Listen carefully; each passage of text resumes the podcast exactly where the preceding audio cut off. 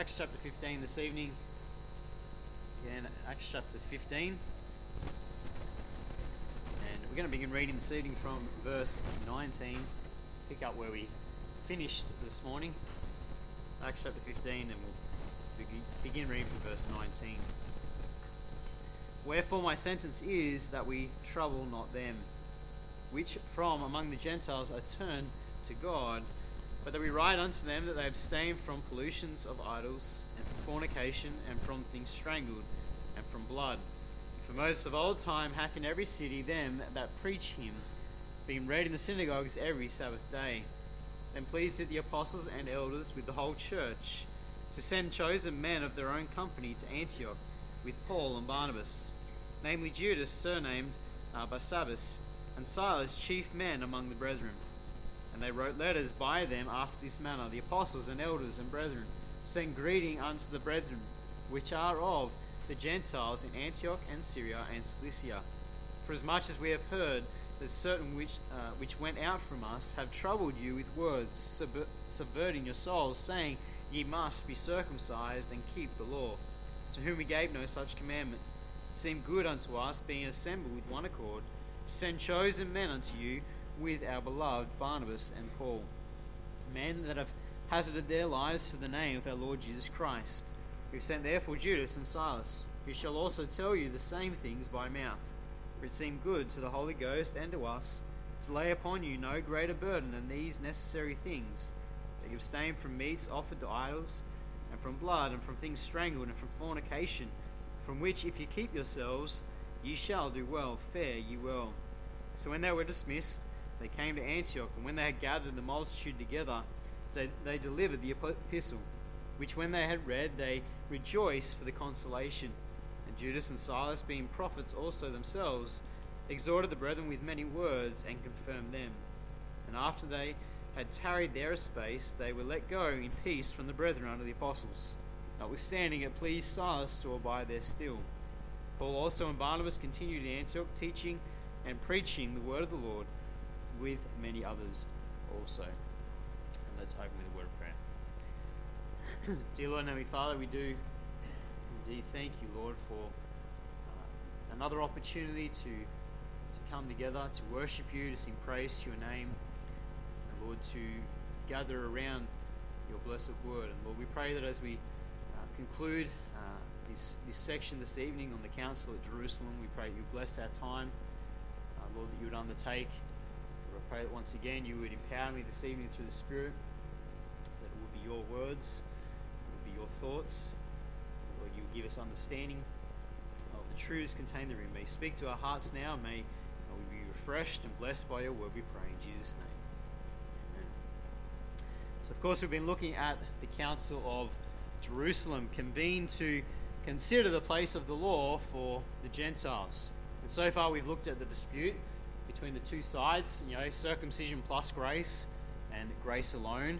And then this morning, of course, we looked at the four leaders who spoke out in defense of salvation by grace alone for the Gentiles. And we looked at the fact that Peter reviewed uh, the past. He reviewed how it was God who instigated the work among the Gentiles.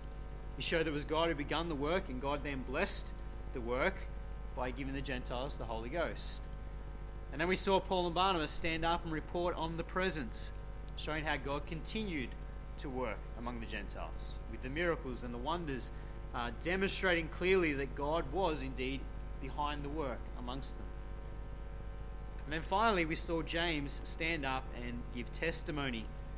Give testimony that was always God's plan from the beginning, that he would choose a people for his name among the Gentiles, and he referred to the prophets, referred to the prophet Amos in particular, to prove this point. And so we've looked at the, the dispute, we've looked at the defense, and now lastly this evening we come to the decision. The decision, and there's a twofold decision here, and that's our first point this evening, the twofold decision. Just read with me verse nineteen. It says, Wherefore my sentence is that we trouble not them, which from among the Gentiles are turned to God, but that we write unto them that they abstain from pollutions of idols, and from fornication, and from things strangled, and from blood. Now, James, after he's given his testimony uh, concerning the fact that, you know, this has always been God's eternal plan, James now, as leader of the church, he stands up and he makes a decision. Now, we read here at the start of the verse nineteen, it says, "Wherefore my sentence is." This is James speaking. Okay, in other words, he says, on the basis of what we've heard, on the basis of what Peter has said, on the basis of what Paul and Barnabas have presented, and on the basis of the prophets, this is my sentence, this is my decision, my judgments. You know, James here is making this statement with authority, isn't he? Okay, he's making this statement with authority, and this clearly demonstrates to us his position of authority within the church there at Jerusalem. Now, we don't read here of anyone arguing with James and saying, "Who made you boss?" Okay, James is the spiritual leader here in the church at this time, and he is the one who takes the leadership in making this judgment. And they respect his judgment. They agree with him on his decision. And so the evidence seems to be, this is why people believe that he's the senior pastor here in the church at Jerusalem at this time. And it explains to us why he's the one who makes the decision and not the apostles. Okay, the apostles are there, and you sort of think, why don't the apostles stand up? Why doesn't Peter or one of the other apostles stand up and say, "This is the decision"? Why is it James? Well, the reason is because James is the senior pastor at this time. He's the leader of the church at Jerusalem. And so we see that James, as uh, the leader, as the pastor, he takes the spiritual leadership here in this matter, and he makes a decision based on the evidence that's being presented. And the decision that he presents here is twofold. Firstly, we see that he makes a doctrinal decision about salvation. That's verse nineteen. He says, "Wherefore my sentence is that we trouble not them, which from among the Gentiles are turned to God." James here concludes that the Gentiles don't need to be troubled. Okay, he says, "My sentence is that we trouble them not." He says, basically, we need to leave them alone. He says, they're turning to God, they're believing, they're trusting in Him, so we need to stop troubling them, we need to leave them be. See, James here, by this statement in verse nineteen, he's declaring that Peter and Barnabas and Paul were correct. He's siding with them. Okay, he's saying, this is my judgment, I stand with them on this. And he's saying the legalistic Jews here are wrong. Okay, he's saying we need to not trouble them, not put the yoke upon them, not put this burden upon the, the Gentile believers. And so James here leads the church in concluding what we've been looking at, that all men are equal in the eyes of God. That's the concluding statement here. That's his judgment. All men are equal. All are sinners before God. All are saved by the same means, by grace through faith. You know, it is indeed a wonderful thing that here in the book of Acts, this matter of works salvation is dealt with so clearly, isn't it? It's dealt with. And the decision is recorded for us. You know, even still, this doctrine still is preached, isn't it? It's still preached today. We still have people preaching works salvation. We have legalists adding works to grace. And so it's still being preached, it's still being taught, even though here in Acts chapter fifteen, at the very beginning of the church, we have a decision made, clear decision, God's decision, that it has no part in it. You know, we can praise God that, you know, we know for a surety that our salvation is not dependent on any works that we do. It's all of grace. And this matter is clearly and wonderfully dealt with here at this council. And so this is the doctrinal decision that he makes. He leads them in this doctrinal decision. Salvation is by grace alone. The second part of James's decision here is a practical one. Okay, and that's in verse twenty, twenty. It says, "But that we write unto them that they abstain from pollutions of idols, and from fornication, and from things strangled, and from blood." So here in verse twenty, James now presents a practical um, judgment, if you like, as well. Okay, a practical decision.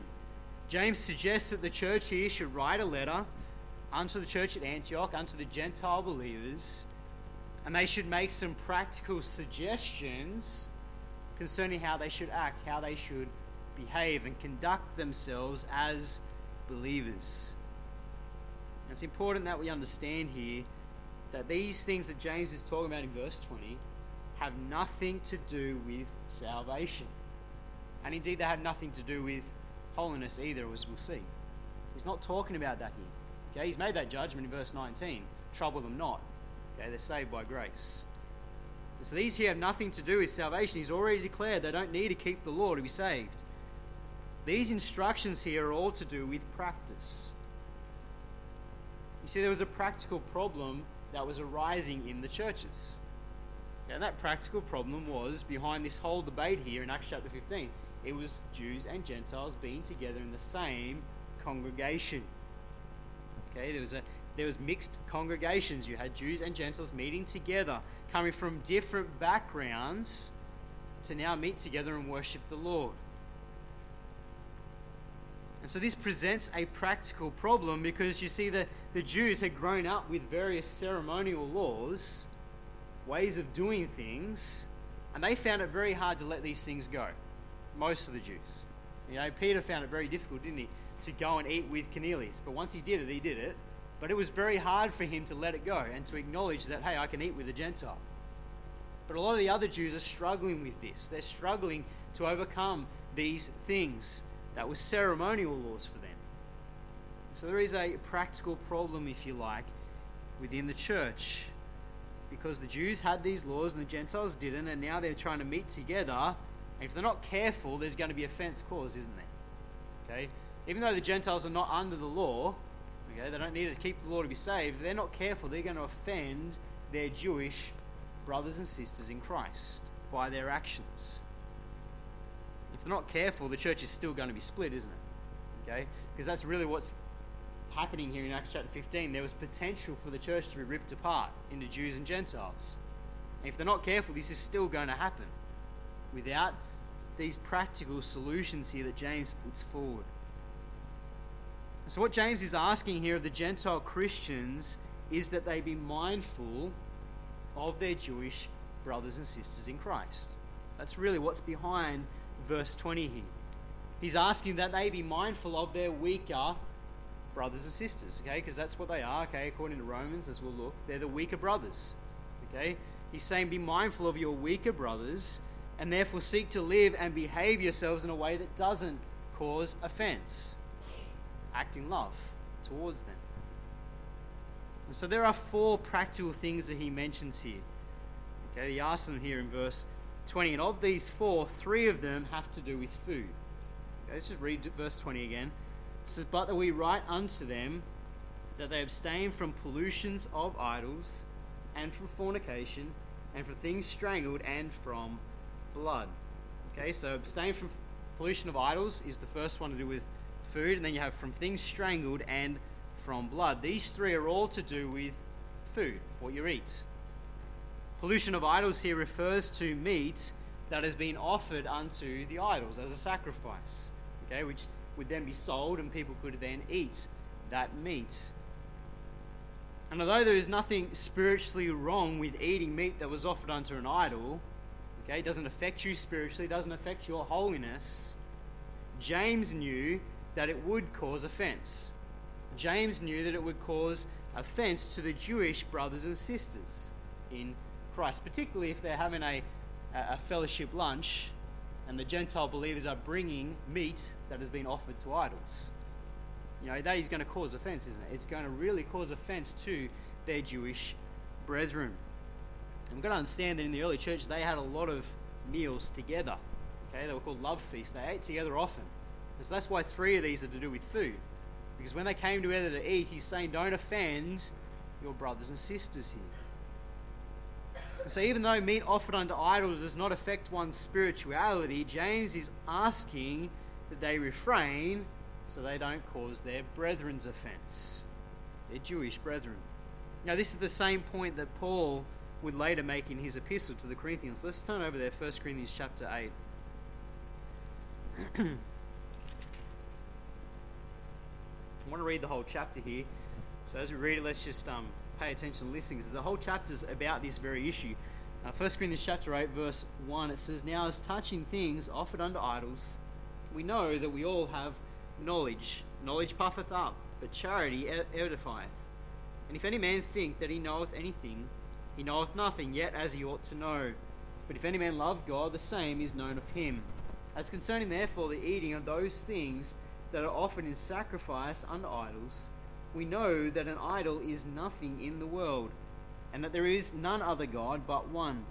For though there be that are called gods, whether in heaven or in earth, as there be gods many and lords many, but to us there is but one God, the Father, of whom are all things, and we in him, and one Lord Jesus Christ, by whom are all things, and we by him. Howbeit, there is not in every man that knowledge. For some, with conscience of the idol, unto this hour eat it as a thing offered unto an idol, and their conscience being weak is defiled. But meat commendeth us not to God, for neither if we eat are we the better, neither if we eat not are we the worse. But take heed, lest by any means this liberty of yours become a stumbling block to them that are weak. For if any man see thee which hast knowledge sit at meat in the idol's temple, shall not the conscience of him which is weak be emboldened to eat those things which are offered to idols? And through thy knowledge shall the weak brother perish for whom Christ died. But when ye sin so against the brethren, and wound their weak conscience, ye sin against Christ. Wherefore, if meat make my brother to, brother to offend, I will eat no flesh while the world standeth, lest I make my brother to offend. Paul speaks about it extensively, doesn't he? This whole point. He says, yes, we know there is only one God, and so meat offered unto an idol, nothing's changed about it, it's just meat. He says, but another brother might not have that knowledge, and to them it is sacrificed unto an idol, and so they are struggling with it. It causes them offense. It causes them to stumble, and so Paul makes it clear. He ends, he says, if meat's going to make them offend, offend my brother, I'm not going to eat. He says, I'm going to refrain from love because I don't want to offend them, cause them to stumble. And so Paul makes that clear here in First Corinthians eight, and that's the same point that James is making. You see, eating may offend a weaker brother, it may cause them to sin, and so Paul in First Corinthians eight makes the point of refraining lest offense be called, uh, be caused, sorry, and that's what James is asking here of the Gentiles. He's saying, refrain from pollution of idols, lest you cause offense. Cause your Jewish brothers to stumble. And the same is true when it comes to asking them to refrain from things strangled and from things uh, from blood. Okay, at the end of verse twenty there, it says, but that we write unto them that abstain from pollution of idols and from fornication and from things strangled and from blood. And it was being strangled here meant that they were not killed by, you know, having the throat slit and the blood drained, okay, which was how the Jews were instructed to kill their meat, okay, it was kosher, okay, it was killed in the right way for them. And so if it wasn't killed like that, if it was strangled, it was unfit for the Jews to eat according to their ceremonial laws. It's the same with blood, the Jews were instructed not to eat the blood. The Gentiles didn't care, okay, they come from the other way, they didn't have any qualms about eating things strangled, they didn't have any qualms about eating the blood. And the point here again is not that by eating things strangled and by eating blood they would be sinning and they would be spiritually unclean before the Lord. It's got nothing to do with that. He again is saying, refrain from these things so you don't cause offense. Refrain from these things in the presence of your Jewish brethren. You see, these are again Jewish food laws, and James is asking that the Gentiles respect it so they don't cause offense. Respect it out of love is what he's saying. And in particular, as I said, when they came together for these love feasts. Okay, that's when the offence was particularly going to be caused, wasn't it? Or when they're entertaining one in their house. You know, going and bringing out meat that was offered to an idol is not the right time to bring that meat out, is it? You're causing offence. And that's what he's getting at here. And so that leads us to the fourth thing, the fourth practical thing that he mentions here, is he says that they are to refrain from fornication. You know, and this immediately seems a little out of place, doesn't it? It seems completely out of place. When you put it in relation to the other three, and the other three are all to do with food, they're all to do with abstaining from it lest you cause offense, what's fornication doing in there? You see, when we read that word fornication, we immediately think of any sexual sin, don't we? Anything that's outside the bounds of God's designated marriage, okay, relationship. That's what we immediately think about. And you know, this, of course, is something which all believers should surely understand is sin. Okay, it is sin. It is wickedness. Every believer should understand that. Whether you come from being a Gentile or a Jew, it's it's pretty clear that that's not what God is after. That it doesn't honour him. It's a breach of God's moral law, isn't it? It's a breach of God's moral law and a sin for all believers. And so if it is indeed here referring to sexual sin, why does James include it here with these other three? Why does he include it here? It doesn't seem to fit with his line of thinking, does it? Okay, the other three, these food laws, are all to do with ceremonial law, and then in the middle of it, you got one that's to do with moral law. It doesn't seem to fit. It doesn't fit what his whole argument here is, his whole points. Well, it seems from reading the commentators this week, and there is a lot of debate about what this actually means and why it's in there. But this is what I've come up with. This is the best understanding I've come up with. If you don't like it, talk to me later about it. It seems from reading the commentators this week, it seems best to understand this here in the context of the passage as being asking the Gentiles to observe the marriage regulations of the Jews. You see, when we look at the marriage regulations of the Jews in the Old Testament, in Leviticus eighteen in particular, and by the way, the passage before that, Leviticus seventeen, is where you find those three food laws. Okay, Leviticus eighteen is all to do with marriage for the Jews. Okay, and God puts in place there rules about who they could marry and who they couldn't marry. And in particular, marriages that were between close family were forbidden. Okay, you weren't allowed to marry a close relative. God had forbidden that for the Jews. But the Gentiles, they didn't have any of those restraints, did they? Okay, the Gentiles didn't have those restraints. They were quite happy to marry whoever they wanted to. And so it seems best to understand it in that context, okay, because that then puts it alongside these other ceremonial laws, okay, in the same light. Um, and so that seems to be his point here, that James is asking them to be considerate of the Jews again in this matter. Be considerate of them when it comes to marriage and understanding what the Jews Uh, you know, saw as being fitting before God. You know, that instead of remaining content with the lower pagan standards, and they were lower, lower pagan standards, to instead conform to the higher Jewish standards. That's what he's asking here of these brethren. So again, James is not asking of them to refrain from it, you know, lest they sin, okay, because it's not talking about fornication in that sense. It's talking about refrain lest you cause offense. Okay, he's talking about watch that you don't cause offense in this area as in the area of food as well.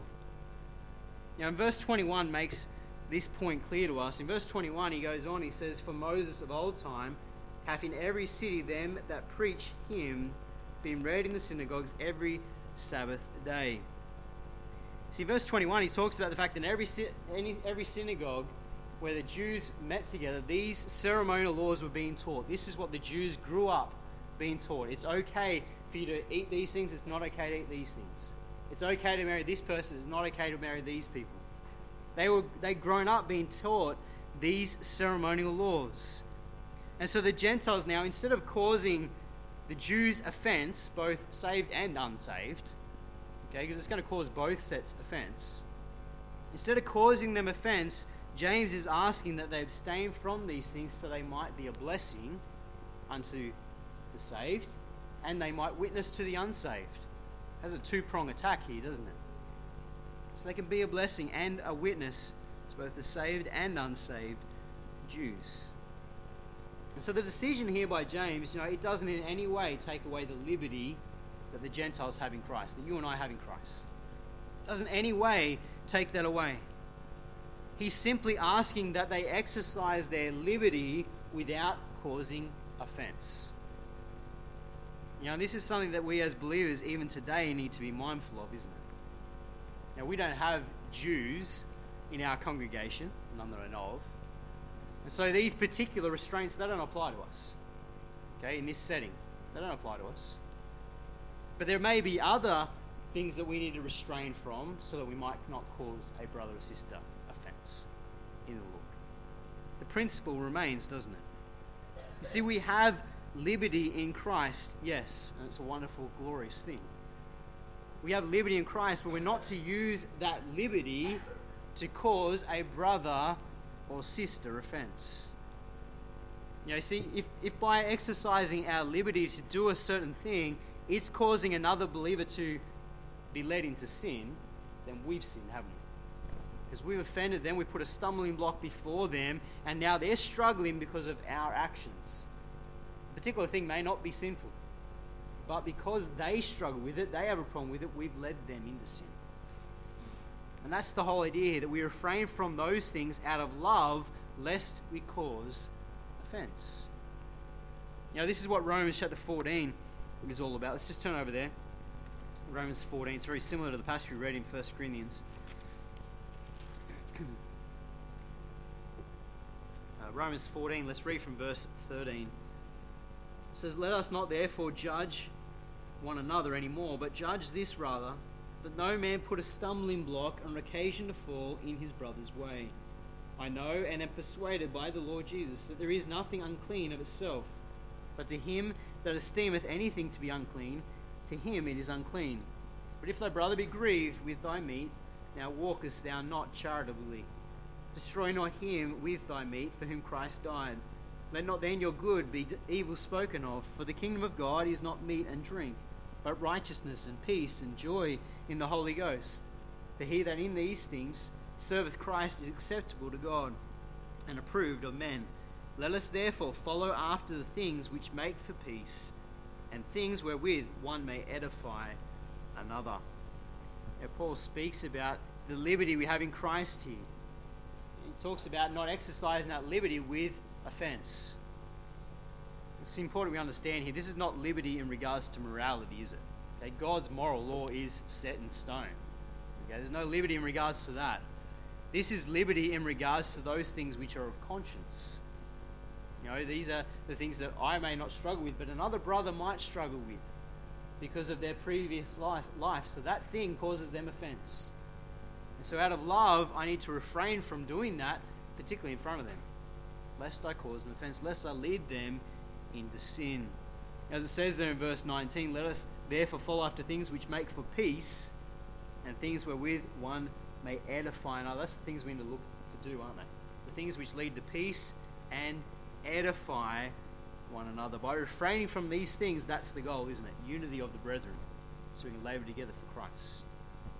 We've seen the twofold decision. It says a doctrinal decision and a practical decision. Now, secondly, this evening, these points will be a bit quicker. Secondly, this evening, we've seen the drafting of the letter. The drafting of the letter. Look with me in verse twenty-two.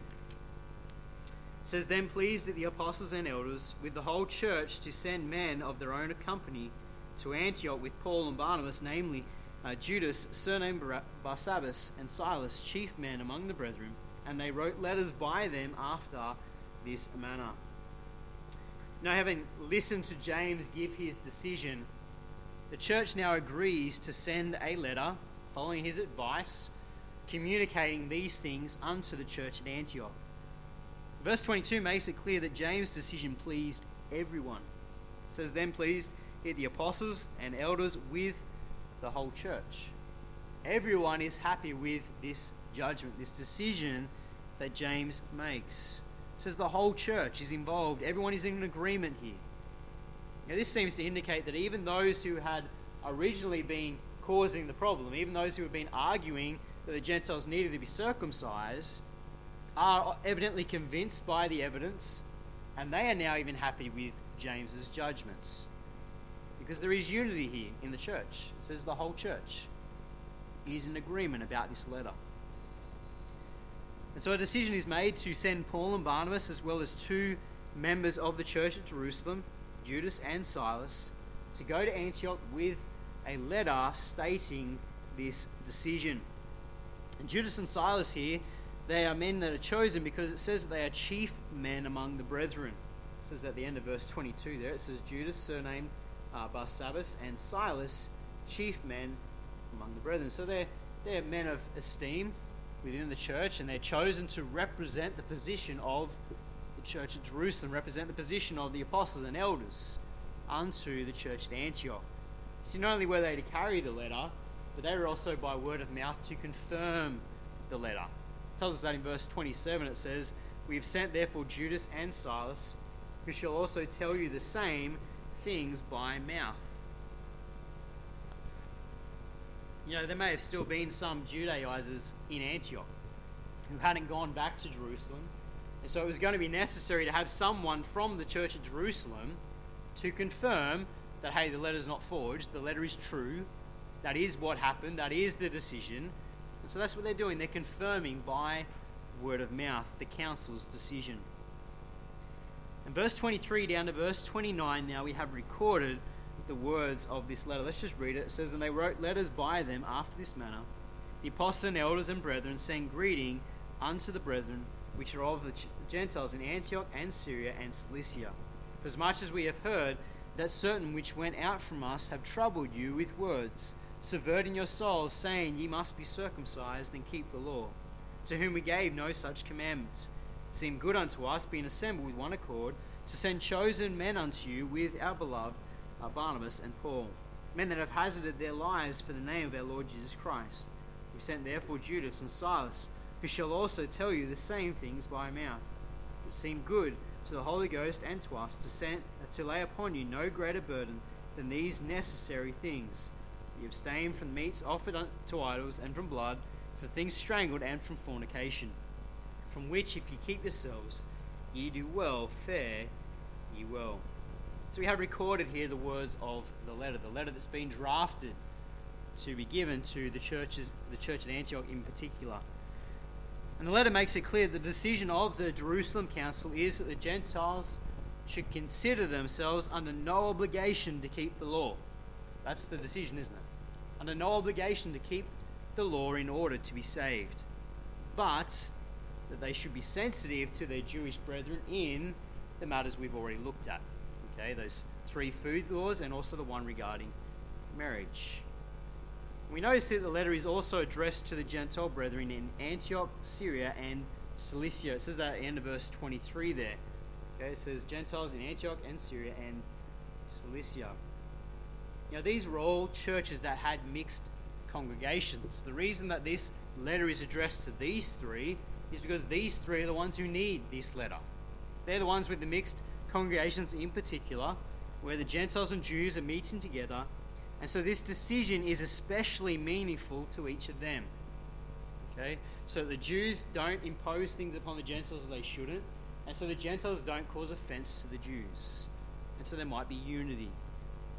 The letter also makes it clear that this is the Holy Ghost who's made this decision. It says in verse twenty-eight, "For it seemed good to the Holy Ghost and to us to lay upon you no greater burden than these necessary things." You know, they acknowledge here that it's the Holy Ghost, it's God who made the decision. God decided the matter, and the church recognized this fact. And this is what makes the decision here authoritative, isn't it? This is why it makes it so authoritative, because God is the one, not James. Okay, James is the one who's under the influence of the Holy Spirit. It's James who speaks uh, God's word, but it's God who makes the decision here. God makes his decision clear, and the church accepted it and wrote it in letter unto the church at Antioch and uh, Syria and Cilicia. You know, the issue of law was settled once and for all. It was settled. It was settled while the church was, was still relatively young. It was in infant state here, wasn't it? Still relatively young church. And the decision was settled, and it stands even today. We are saved by grace through faith, not by any conformity to the law. And lastly, now we see the result of the decision. We see the result of the decision. Look at me in verse thirty. It says, "So when they were dismissed, they came to Antioch, and when they had gathered the multitude together, they delivered the epistle, which, when they had read, they rejoiced for the consolation. And Judas and Silas, being prophets also themselves, exhorted the brethren with many words, and confirmed them. And after they had tarried there a space, they were let go in peace from the brethren under the apostles. Notwithstanding, it pleased Silas to abide there still. Paul also and Barnabas continued in Antioch, teaching and preaching the word of the Lord with many others also."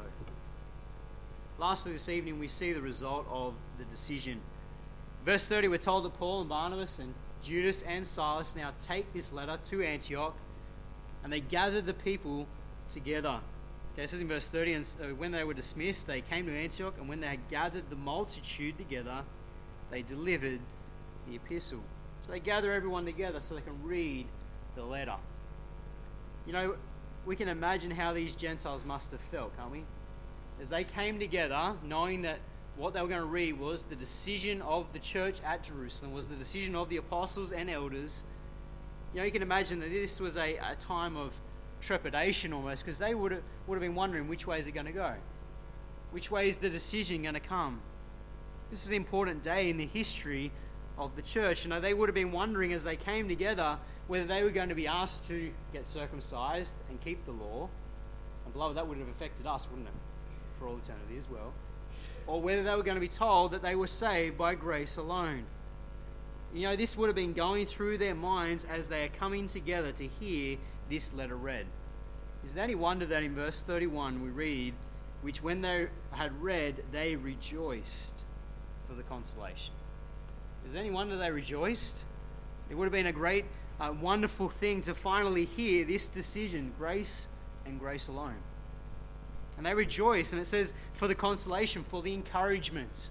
They're encouraged by it as well. They're not offended by the things that James has asked them to do, so they don't offend the, the Jewish brethren. They're encouraged by it all because it's bringing unity to the church. Beloved, there was nothing more they needed to do to be saved. What a wonderful thing it was to hear that letter read. It encouraged these Gentile believers, and it's an encouragement to us even today, isn't it? To read the words of this letter, that we are free from the law. And then in verse thirty-two to thirty-five, it goes on to describe for us how the ministry goes forward from this day. Now, Judas and Silas, it says, they stay for a while and they minister there, preaching and teaching, because they're prophets. And then Judas leaves, he goes back to Jerusalem, and Silas stays on to continue ministering there. And then we're told that Paul and Barnabas also, they get back to the work. They continue preaching and teaching the word of the Lord. So the point is, in those final verses, is that the stumbling block's been removed, the hindrance has been taken away, and now God's word is going forward, isn't it? The work is now pushing forward again, honouring and glorifying the Lord. The hindrance has been removed. You know, there's certain men who came to Antioch from Jerusalem right back at the start of chapter fifteen.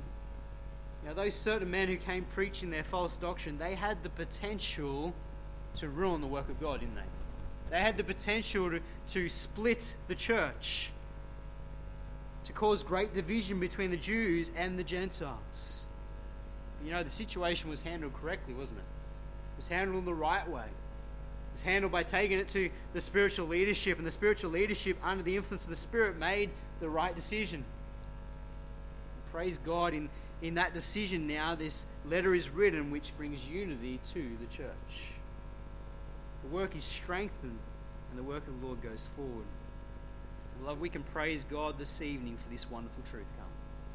The wonderful truth that we're saved by grace through faith. And indeed, we have liberty in Christ. You know, as we said, as we were looking tonight, you know, we have liberty.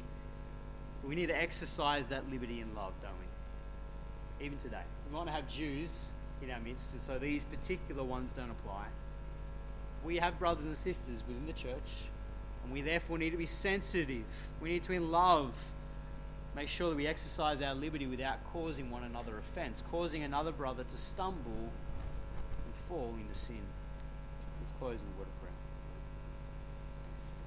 Dear Lord and Heavenly Father, we do indeed once again thank you for your word. We thank you, Lord, for Acts chapter fifteen, and Lord, the fact that so early in the church, Lord, this matter of works salvation essentially was dealt with. The decision was handed down, Lord, from you, that salvation is by grace alone through faith. And we thank you and we praise you for that. We thank you and praise you for the liberty that we have in Christ.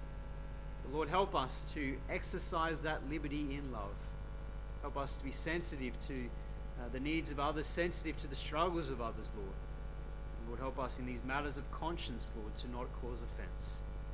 Lord, may you bless as we close. We sing and give praise and glory unto you. In Jesus' name we pray.